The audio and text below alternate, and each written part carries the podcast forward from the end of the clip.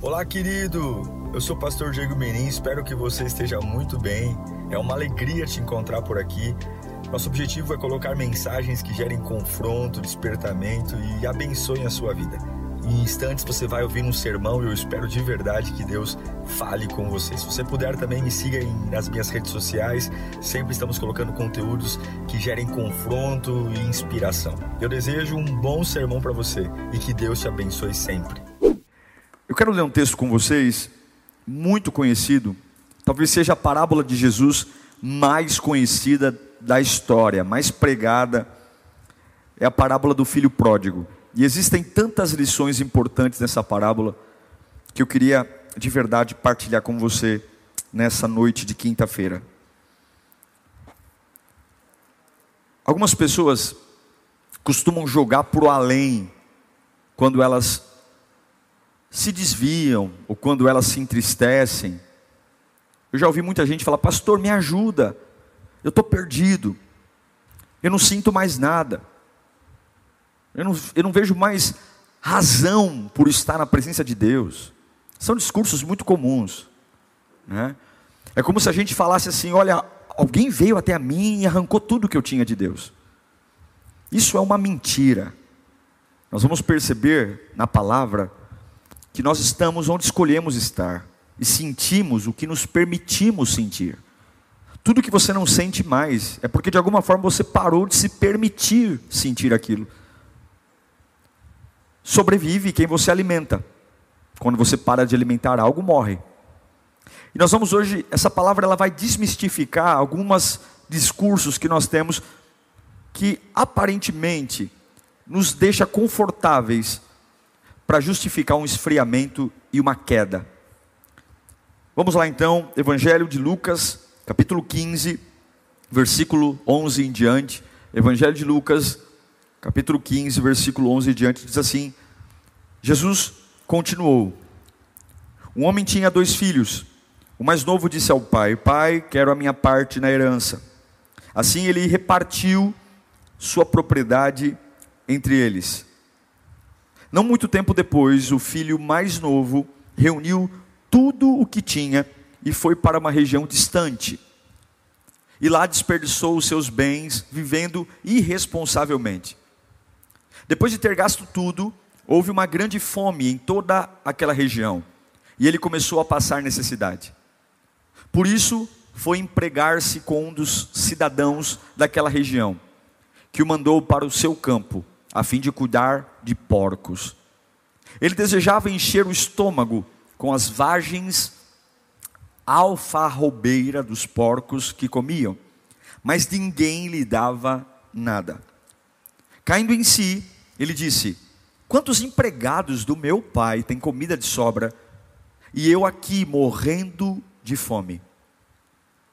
Eu me porei a caminho e voltarei para o meu pai e lhe direi: Pai, pequei contra o céu e contra ti. Não sou mais digno de ser chamado teu filho. Trata-me como um dos teus empregados.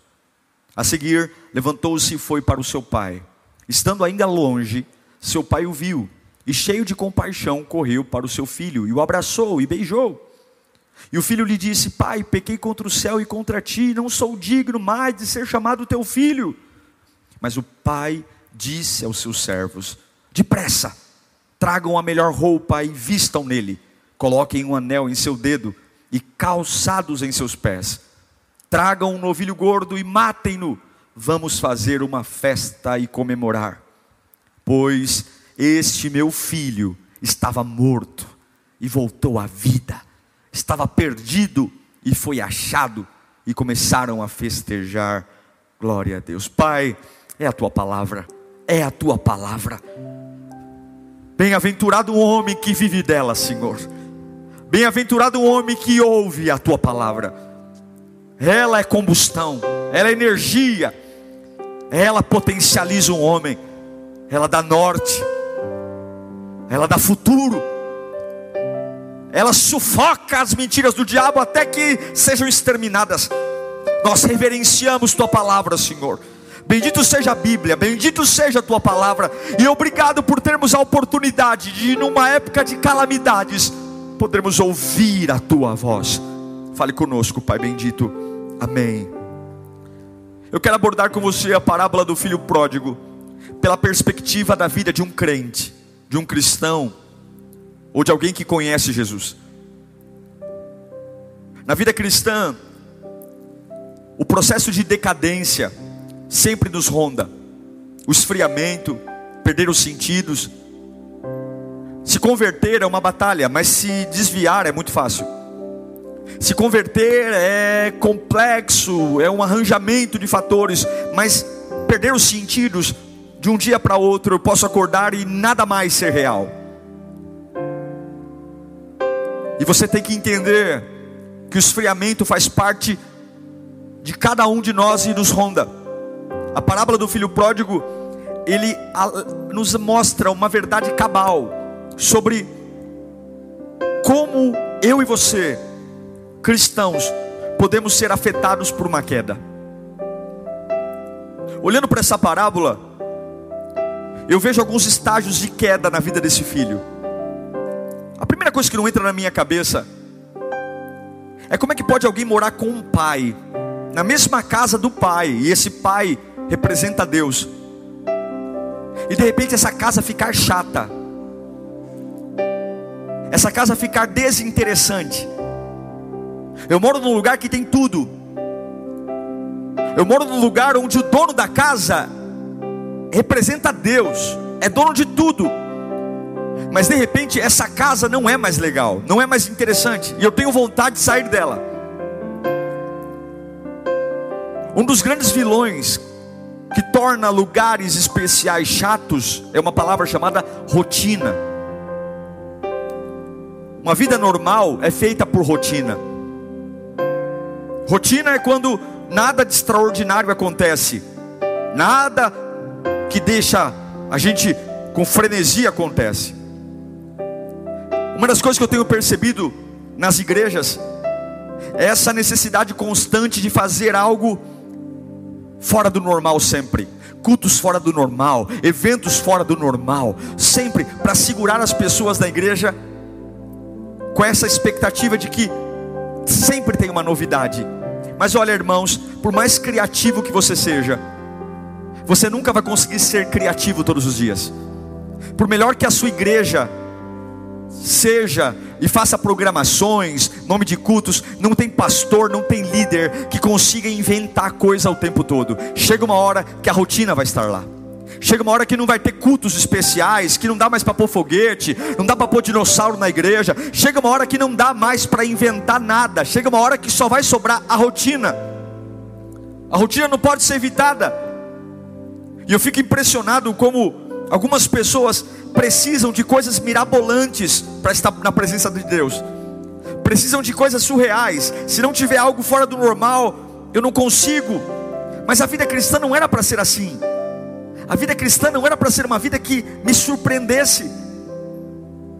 Eu não deveria ter problema com a rotina. E daí que na casa do pai é sempre igual? E daí que que, que, tem louvor sempre igual, e daí que é tudo igual, e daí que eu faço as mesmas coisas, eu não deveria ter problema em fazer as mesmas coisas sempre, porque se há a presença de Deus, se há a doce presença de Deus, ainda que tudo seja igual, ainda que seja segurar uma plaquinha, ainda que seja varrer um chão, ainda que seja sentar no mesmo banco, ainda que seja ouvir o mesmo culto online que o pastor Diego prega, mas se eu tenho a consciência de que há uma presença plena e poderosa, eu não tenho problema com a rotina.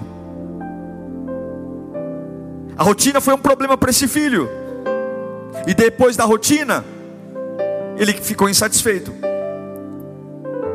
Dependendo do ponto de vista de cada um, a rotina para alguns é bom, para outros é muito ruim. Mas esse jovem, ele fica cansado de morar na casa do pai. Cansado. Nada mais brilha, não tem mais brilho nos olhos. Talvez porque não havia um movimento. Vou te dizer uma coisa: se sua vida com Deus depende de movimentos, você ainda não conheceu Jesus. Eu já tive a oportunidade de servir a Deus quando não havia beleza nenhuma, glamour nenhum. Você tem que se apaixonar pelo Pai e não pela casa do Pai. Você tem que se apaixonar pelo convívio com aquele que é o maior de todos e não pelo que a casa tem, pelo sofá. Não, porque o sofá sempre vai ter aquela cor. A porta sempre vai ter aquele tamanho, mas o pai sempre será diferente. Só que se eu vivo só a rotina, se para mim sempre é tudo igual, daqui a pouco eu estou insatisfeito e desanimo. E quantos estão aí me assistindo que estão desanimados e falam: Ah, pastor, eu estou desanimado, descontente, ah, cansei desse negócio de igreja, desse negócio de Deus, não é para mim não. A gente fica tão insatisfeito que perde a capacidade de dar graças a Deus por tudo. É aquela insatisfação do ingrato. O, ingrato, o ingrato reclama de tudo. O, o, ingrato ele não, ele só vê defeito. Tudo é difícil, tudo dá trabalho. Ele, porque ele não vive da presença, ele vive da rotina, sabe? E, e rotina é realmente algo terrível. Rotina é pragmático, é, é chato e daqui a pouco eu estou insatisfeito e é só defeito. E olha, esse, tudo que você procura você acha a rotina, a insatisfação e daqui a pouco vem o terceiro estágio da queda, a rebeldia. Estou tão insatisfeito por conta da rotina, tão insatisfeito nessa rotina de, de igreja, de coisa, que agora eu começo a ficar rebelde. Eu quero me afastar. No dicionário, rebeldia significa teimosia, birra é aquele camarada que escolhe ser do contra. Ele não tem mais opinião, ele só quer ser do contra. Ele só quer discordar. E vou dizer uma coisa: nunca discuta com o rebelde. Discutir com o rebelde é causa, é causa, causa perdido. Bater boca com o rebelde é passar nervoso. Não discuta com o rebelde. É por isso que o pai do filho pródigo, quando o filho fala, me dá a minha parte que eu quero ir embora, você não vê o pai falando com ele, contra-argumentando. O rebelde sempre vai reivindicar direito, sempre. Não é assim que acontece? O rebelde ele sempre está insatisfeito e ele quer direito. Ele quer. Para eu ficar, eu quero condições. Para me manter, eu quero condições. E o pai da parábola, ele não segura o filho. Olha, meu irmão, toma cuidado se você está vendo uma fase de rotina. Toma cuidado se você está vendo uma fase de insatisfação. E toma cuidado se você já não está na fase de rebeldia. Isso é, é caminho da queda. Depois da rebeldia, o que acontece com o filho pródigo? Ele se rebela, porque pedir a herança para um pai vivo é rebeldia. Ele se distancia do pai. Ele pega o que é dele e se distancia. Porque o rebelde, ele quer se distanciar, porque ele não quer estar perto de alguém que o confronte. O rebelde quer ir embora. A Bíblia diz que o filho pródigo pega a parte dele e vai para uma região distante. Rebeldes são sempre assim, se afastam de pessoas que têm bom senso. Rebeldes se afastam de pessoas que podem trazer a razão aos fatos. Ele quer estar do lado de gente que é tão rebelde quanto ele, foge da verdade. Assim como esse filho vai embora, para que o pai não influencie mais. Tome cuidado se você não está vendo uma fase de distanciamento uma fase onde você está se afastando de pessoas que podem trazer o bom senso. Lembrar a você que orar é importante, lembrar a você que adorar é importante. Toma muito cuidado se você não está se afastando da casa do Pai e indo para lugares distantes, onde todos aqueles que você está encontrando não remetem você a uma fé cristã, a uma fidelidade a Deus. Tome muito cuidado, porque isso é processo de queda. Quais são os seus amigos que te inspiram a orar?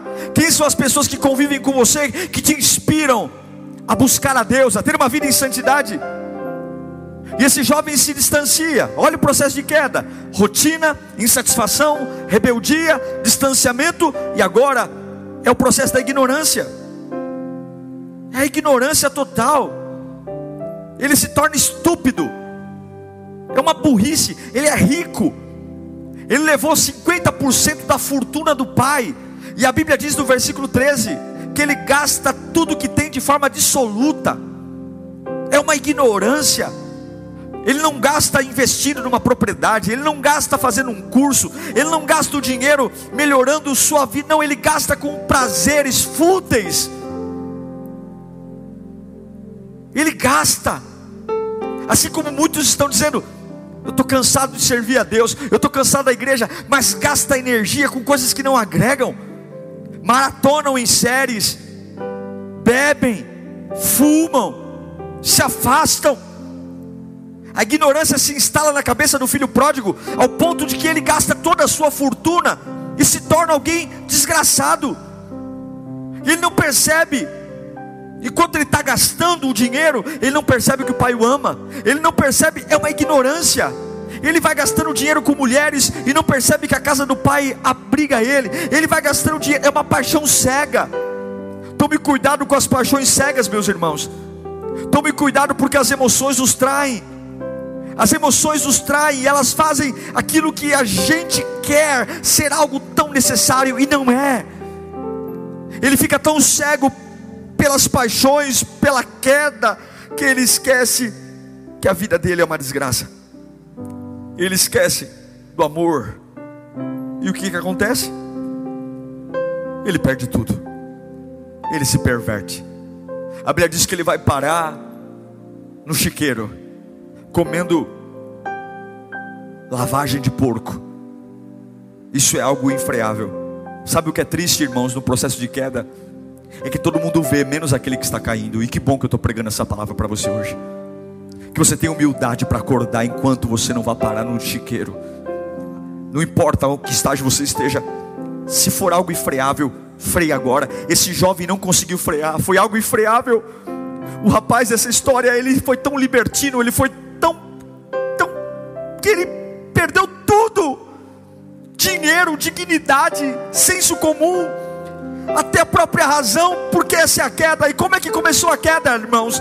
Começou quando eu estava dentro da casa do Pai e a rotina foi maior do que Deus. Se você gosta mais de cantar do que Deus, você vai cair. Se você gosta mais de servir na igreja do que Deus, você vai cair.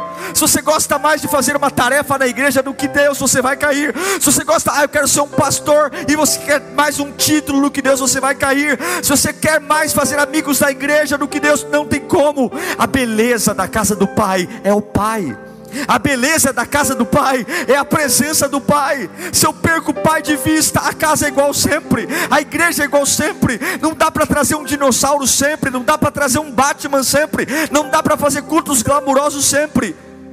Porque o que torna um culto especial não é o nome do culto, não é a banda que toca, não é a eloquência do pastor. O que torna um culto especial é o Pai, é o Pai, é o cheiro do Pai, são os olhos do Pai, é a voz do Pai. E pode ser que a igreja seja muito simples, pode ser que minha casa seja muito simples, posso morar num cortiço, mas a beleza da casa é o pai. Esse jovem se, se perdeu, porque ele sabia quanto a casa valia, e é por isso que ele perde o dinheiro. Ele, sabe, perde o dinheiro, ele sabia a cor da casa, ele sabia a herança, mas ele deixou de contemplar o tamanho do pai. Tome cuidado, porque o fundo do poço espera aqueles que se afastam de Deus. Tome cuidado essa parábola nos mostra que esse jovem foi comer comida de porcos. Ele desperdiçou tudo, tudo. É o fim da linha. Todos aqueles que estão num processo de queda param no fundo do poço. Eu poderia terminar essa palavra aqui e dizer para você que acabou. Que se você viu Deus ou esqueceu de ver Deus, entrou numa rotina e da rotina a insatisfação, da insatisfação a rebeldia de começar a achar que você tem direito e dos direitos você se distanciou e do distanciamento você foi um baita ignorante, esqueceu tudo, se perverteu e foi parar no fundo do poço. Eu poderia dizer para você que se o seu Deus fosse um homem, você estaria perdido. Mas Jesus está aqui. Aleluia. Jesus está aqui. Jesus está aí. Jesus está vivo, Jesus está perto.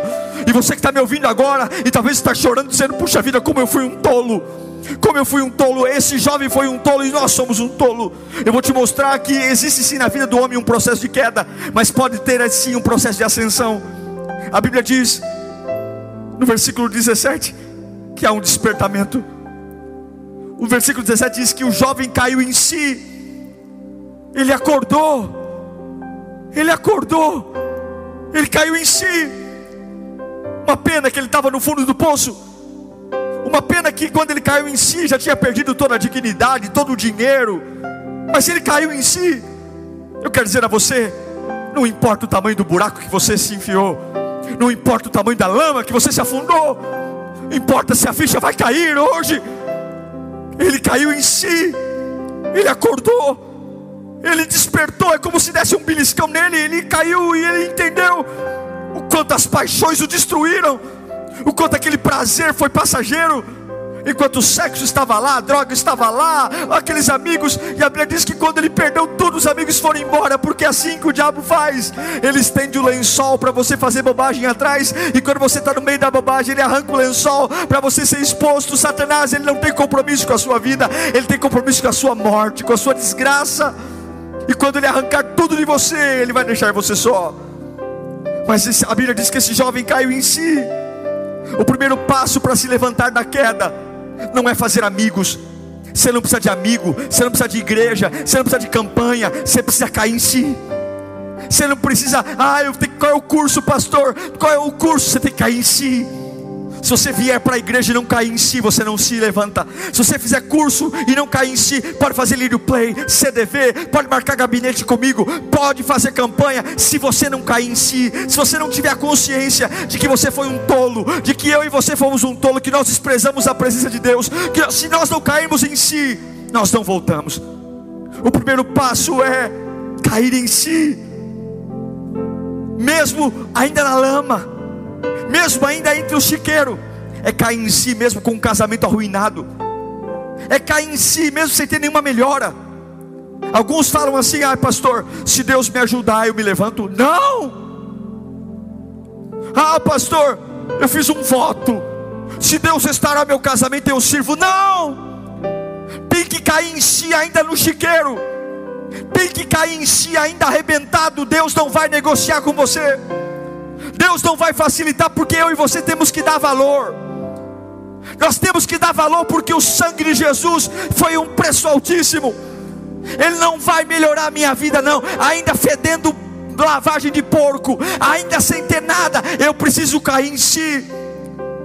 Se você quer uma vida nova, se você quer a paixão de volta, se você quer voltar sem que você já foi um dia, os olhos brilharem, a sua vida não precisa melhorar. Ainda num chiqueiro de porco, você pode lembrar do amor do Pai, ainda fedendo o pecado, você pode lembrar que há um Deus que é perfeito. Ainda no meio das angústias e das traições, você pode trazer à memória quem é o Pai que te sustentou até ontem. Você pode lembrar que é um Deus perdoador. Ainda no meio da angústia, ainda num leito de hospital, ainda preso num presídio, ainda angustiado, ainda ter usado crack há pouco tempo atrás, você pode pôr a mão na consciência e dizer: há um Deus que me ama. Os servos, os empregados do meu Pai comem melhor do que eu.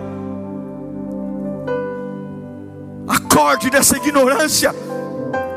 Acorde desse sono profundo de ignorância. Acorde. Pare de ficar mandando mensagens para os outros dizendo: Eu não sei, eu acho que Deus não me ama, eu não sei o que acontece comigo. Pare de ser sonso. Eu não sei, eu, eu não sei, nada na minha vida dá certo. Olhe para as tuas escolhas. Olhe para as tuas escolhas eu não sei, comigo tudo é mais difícil. Olhe para as suas escolhas. Olhe para o valor que você dá ao Pai.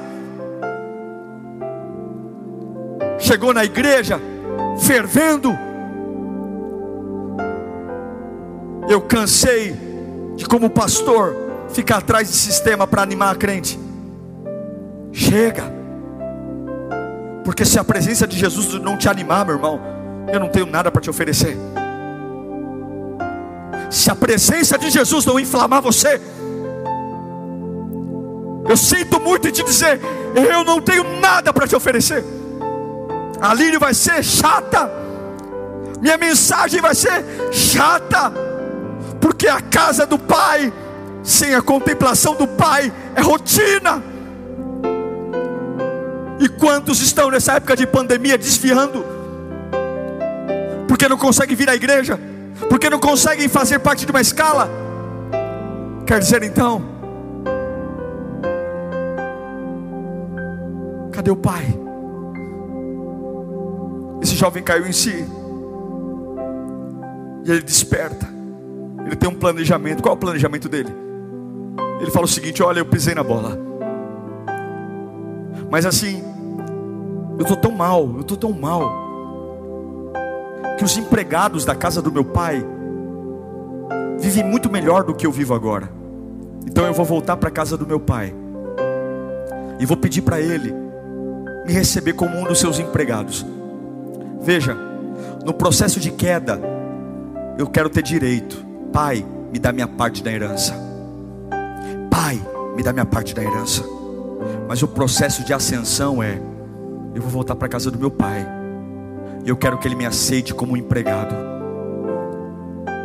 O teu coração diz se você está caindo ou subindo. Se hoje você está cheio de direitos, batendo na mesa, cobrando lugares, cobrando pessoas, cobrando herança, você está caindo. Agora, se você para estar na casa do Pai, você fala: Olha, gente, eu queria muito estar ali, ó, mas se não der para eu estar ali, o cantinho que vocês me arrumarem, eu estou aí. Eu me voluntariei para estar na recepção, mas se não se precisar de mim no estacionamento, eu estou, porque qualquer lugar, qualquer lugar não vale a pena do que estar na casa do Pai. Ele se perde pedindo dinheiro, mas ele volta para a casa do Pai dizendo: Eu quero ser um empregado lá porque eu prefiro ser um empregado na casa do Pai do que um milionário fora dela. Como está seu coração hoje? Quanto de orgulho você está subindo ou está descendo? Baixa o nariz, joga teus direitos no lixo, aceite, aceite arrepender-se. A base da ascensão é esquecer a rotina, é cair em si é ter um planejamento. Qual é o planejamento? Não importa a posição, eu quero estar perto dele. Se der para ser voluntário, é você. Se der para fazer curso, é você. Mas eu quero estar perto dele, porque é ele que muda a minha vida. Eu não vou chegar com exigência. Eu não vou chegar com carteirada. Eu não vou chegar. Tem gente que chega na igreja dizendo: Eu sou pastor, eu sou líder. Não, eu quero estar na casa do Pai. O camarada vem do vício, vem do álcool e vem dando carteirada. O camarada vem da pornografia vem: Não, não, eu quero. Se der para ser empregado, eu sou. Porque eu sei que aqui é o melhor lugar. Meu querido irmão. Jesus te chama hoje, mas você tem que cair em si, tem que cair em si, tem que ter um planejamento. Qual é o planejamento? É a humildade. O pecador, ele começa a ver a glória de Deus quando ele olha para Deus e arrependimento. Se a queda vem da rotina, que gera insatisfação, que gera rebeldia, que gera distanciamento, que gera ignorância, que gera dissolução, que gera morte. A ascensão, a ascensão vem de cair em si, de ter um planejamento. Qual é o planejamento? Eu não quero servir agora. Agora eu não quero compromisso com o homem. Agora eu quero ver o pai de volta. Se eu puder ficar na cozinha vendo o pai, tá bom? Porque é o pai que muda a vida. É o pai que ressuscita mortos. É o pai que me dá força. É o pai que me apaixona. É o pai que me faz estar no pior momento da minha vida e ter uma experiência linda. É o pai, é o pai, é o pai que me faz suportar um peso que naturalmente eu não suportaria. É o pai que inflama meu coração e eu consigo crer no impossível. É o pai que me faz romper com a morte e crer na vida. É o pai que tira de mim a solidão e coloca em mim solitude. O pecado alimenta a solidão. Qual é a solidão? É o pavor ficar sozinho, mas a bênção de Deus alimenta a solitude. Ficar sozinho nunca foi um problema. Jesus diz: fecha a porta do teu quarto em secreto, vai lá falar com Deus. Quem tem Deus nunca é um problema ficar isolado, porque a solidão vai embora e a solitude vem porque eu estou bem comigo, estou bem com Deus. Meu irmão, cai em si, arrepende-se, arrependa-se, reconheça a real condição, reconheça as bobagens que fez. Não precisa subir num púlpito e contar para outros, mas reconheça e aceite Aceite. Aceite a sua situação. Aceite que sem Deus não dá. O rapaz da parábola, ele quis voltar só para estar perto do pai. Só. Se for para ser escravo, eu aceito. Se for para ser empregado, eu aceito. Aceite.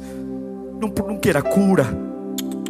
Não fica dizendo, ah, eu vou, mas eu quero. Não. Se for para ser um escravo, mas se for para ser um escravo perto, eu quero. Vem sem exigência.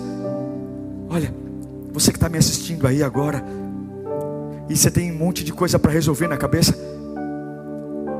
não volta para Cristo com exigências. Volta pela presença do Pai. Volta.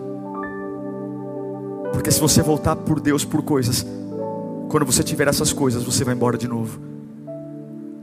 Se você está voltando para a presença de Deus porque você tem necessidades, quando essas necessidades forem supridas, você vai embora de novo.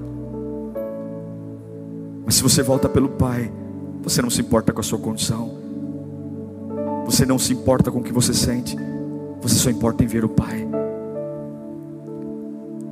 Quantos estão me assistindo aqui hoje estão vivendo uma rotina? A minha vida é a mesma, o culto é o mesmo. É sempre o pastor Diego que está pregando aqui. O livro é o mesmo. Por que, que eu leio a Bíblia? Mesmo sabendo tudo que a história está me contando. Porque o Pai está nela. E a Bíblia se torna o livro mais lindo do mundo, porque o Pai está nele. Se o Pai não estivesse nesse livro, eu nunca mais leria ele de novo. A gente lê o livro e põe na prateleira. Por que, que a Bíblia não vai para a prateleira? Por que, que, a Bíblia não é aposentada, mesmo eu lendo histórias que eu já conheço como acabam? Por que, que cada leitura é algo novo, é algo encantador? Porque o Pai está nela. Se você perder a noção do Pai, as coisas vão ficar chatas, cansativas, orar vai ser um problema. E aí entra aquela palavra: eu tenho que fazer, eu tenho que ir, eu tenho que ir, ah, meu irmão, e eu tenho que ir, o diabo ganha de lavada. O pecado é muito mais saboroso do que eu tenho que ir. Se você não se apaixonar por Deus, a igreja vai ser uma chatice para você. Se você não se apaixonar por Deus, o pecado é muito saboroso. Se você não se apaixonar por Deus, é uma concorrência desleal, a igreja vai perder. Porque o que torna esse lugar especial é Jesus, só Ele, só Ele ele cai em si, ele tem um planejamento, e agora ele age. O versículo 20 diz: Levantar-me, rei, eu vou me levantar. Ele não foi atrás de roupa, ele Alguns falam assim: ah, agora eu vou, eu vou, eu vou buscar Deus. Agora eu vou, eu vou parar de fumar, eu vou parar de beber. Depois que eu... não, não, não, não venha como você está, vem sujo mesmo vem fedendo ainda, vem ainda com, com efeitos da cocaína, com efeitos da droga, vem ainda, ah pastor, vem ainda com toda a sujeira, vem, vem, vem, mas faz uma atitude, vai em direção ao pai, pode vir, ele é teu pai, ele não é teu tio, não é teu primo, ele não é teu, teu cunhado, não, ele é teu pai, e o pai não tem nojo do filho, o pai não tem nojo do filho, um pai verdadeiro não tem nojo do filho, o tio pode dizer, ah, essa fralda eu não troco, não, não, não, ah, não, não, eu não ponho a mão nisso não, é que fedor, mas o pai não, o pai se precisar colocar a mão no, no cocô, ele põe. O pai, precisar mexer na fralda suja, ele mexe. O pai, se o filho está com alergia, o pai não tem problema em passar pomada, porque o pai não tem nojo do filho. Então você não precisa se limpar, porque o pai, ele não tem problema em ver você sujo, ele tem problema em ver você longe. O pai não tem problema em ver você sujo, ele tem problema em ver você longe. Volta como você está, mas pastor, eu errei, eu caí, eu fui um fraco. Não tem problema,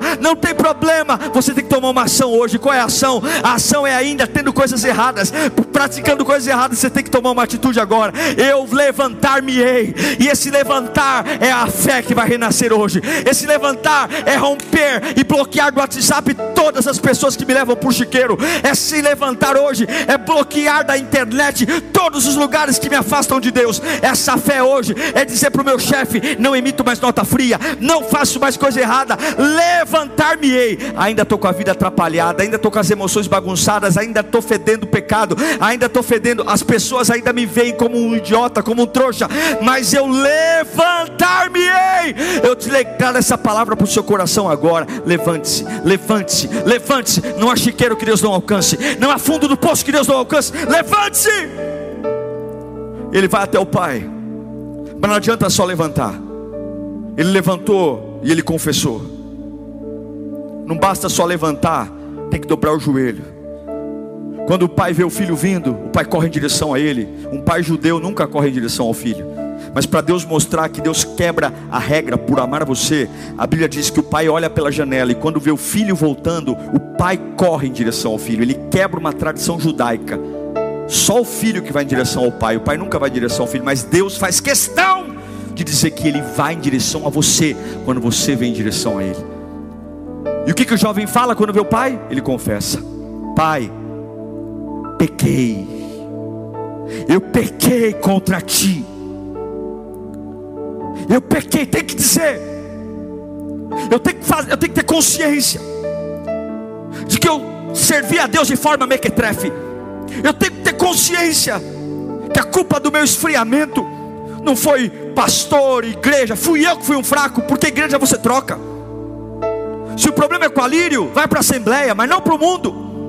Se o problema é comigo, vai para a Universal, vai para Mundial, mas não vai para o mundo.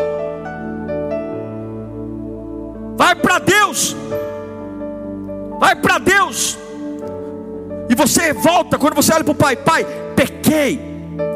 A culpa não era da tua casa, pai. A culpa não era sua, pai. A culpa era minha.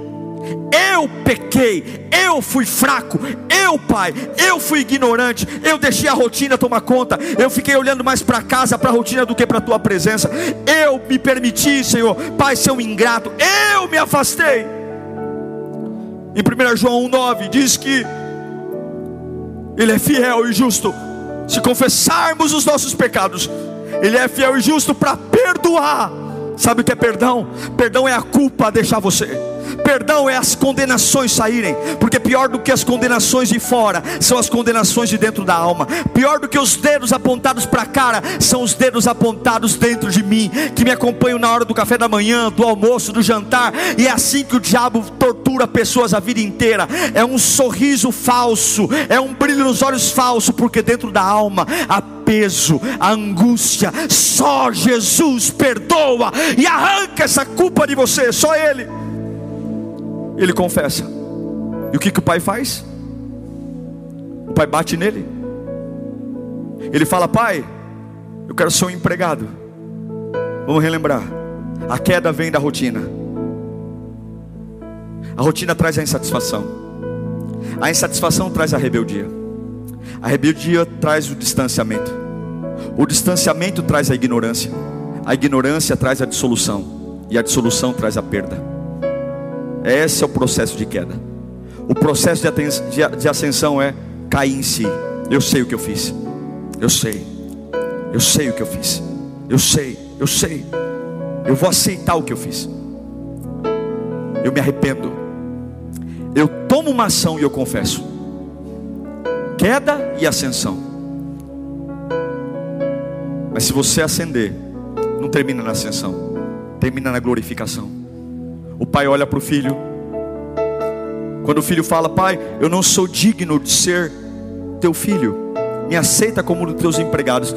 O pai nem fica dando conversa para o filho. O pai vira para o lado e fala: Ei, servos, primeira coisa, tragam imediatamente novas vestes para ele. Como assim? Eu errei, eu pequei, eu gastei todo o meu dinheiro. Traga roupa nova para ele. Roupa nova, roupa nova, roupa nova. Traga. Porque depois eu já te perdoei. Eu não quero você com essa roupa mais. Hoje, se você se arrepender dos teus pecados, ainda que a tua família aponte o dedo para você, Deus troca as suas vestes. O pai manda dizer: ignora, ignora ele, ignora, ignora. Traz roupa nova para ele, traz roupa nova para ele, porque aquele que confessa, ele perdoa os pecados e purifica de toda injustiça. Outra coisa, mas eu quero ser só empregado. Fica quieto, menino. Traz roupa. Me traga um anel. Eu vou devolver a você. Eu não vou te dar lugar na cozinha. Eu não vou colocar você. Não, não. Eu vou te devolver o posto de meu filho. Eu vou te devolver o anel. Vai dar a você autoridade sobre os empregados. A você autoridade na casa. Eu vou te devolver o anel. O anel dá a posição de volta. Mas, pastor, eu me afundei. Mas, pastor, Deus te devolve a posição se você confessar. Mas isso é para quem quer ser empregado, não é para quem quer ser recebido como filho. O pai devolve a posição de filho, porque ele queria ser só um empregado. Se você quer voltar para Deus, orgulhoso, querendo ser filho, você nunca vai ser. Humilhai-vos, humilhai-vos debaixo das potentes mãos do Senhor, e Ele vos exaltará. Esse menino ele foi humilde para dizer: Pai, se o Senhor me receber como escravo, eu estou feliz. E o pai diz: Não, porque um coração quebrantado Deus não rejeita. Não, põe um anel no dedo. É por isso que em Jeremias capítulo 15, versículo 19, o profeta diz: Assim respondeu o Senhor: Se você se arrepender, eu o restaurarei. Se você se arrepender, eu o restaurarei. Para quê? Para que você possa me servir.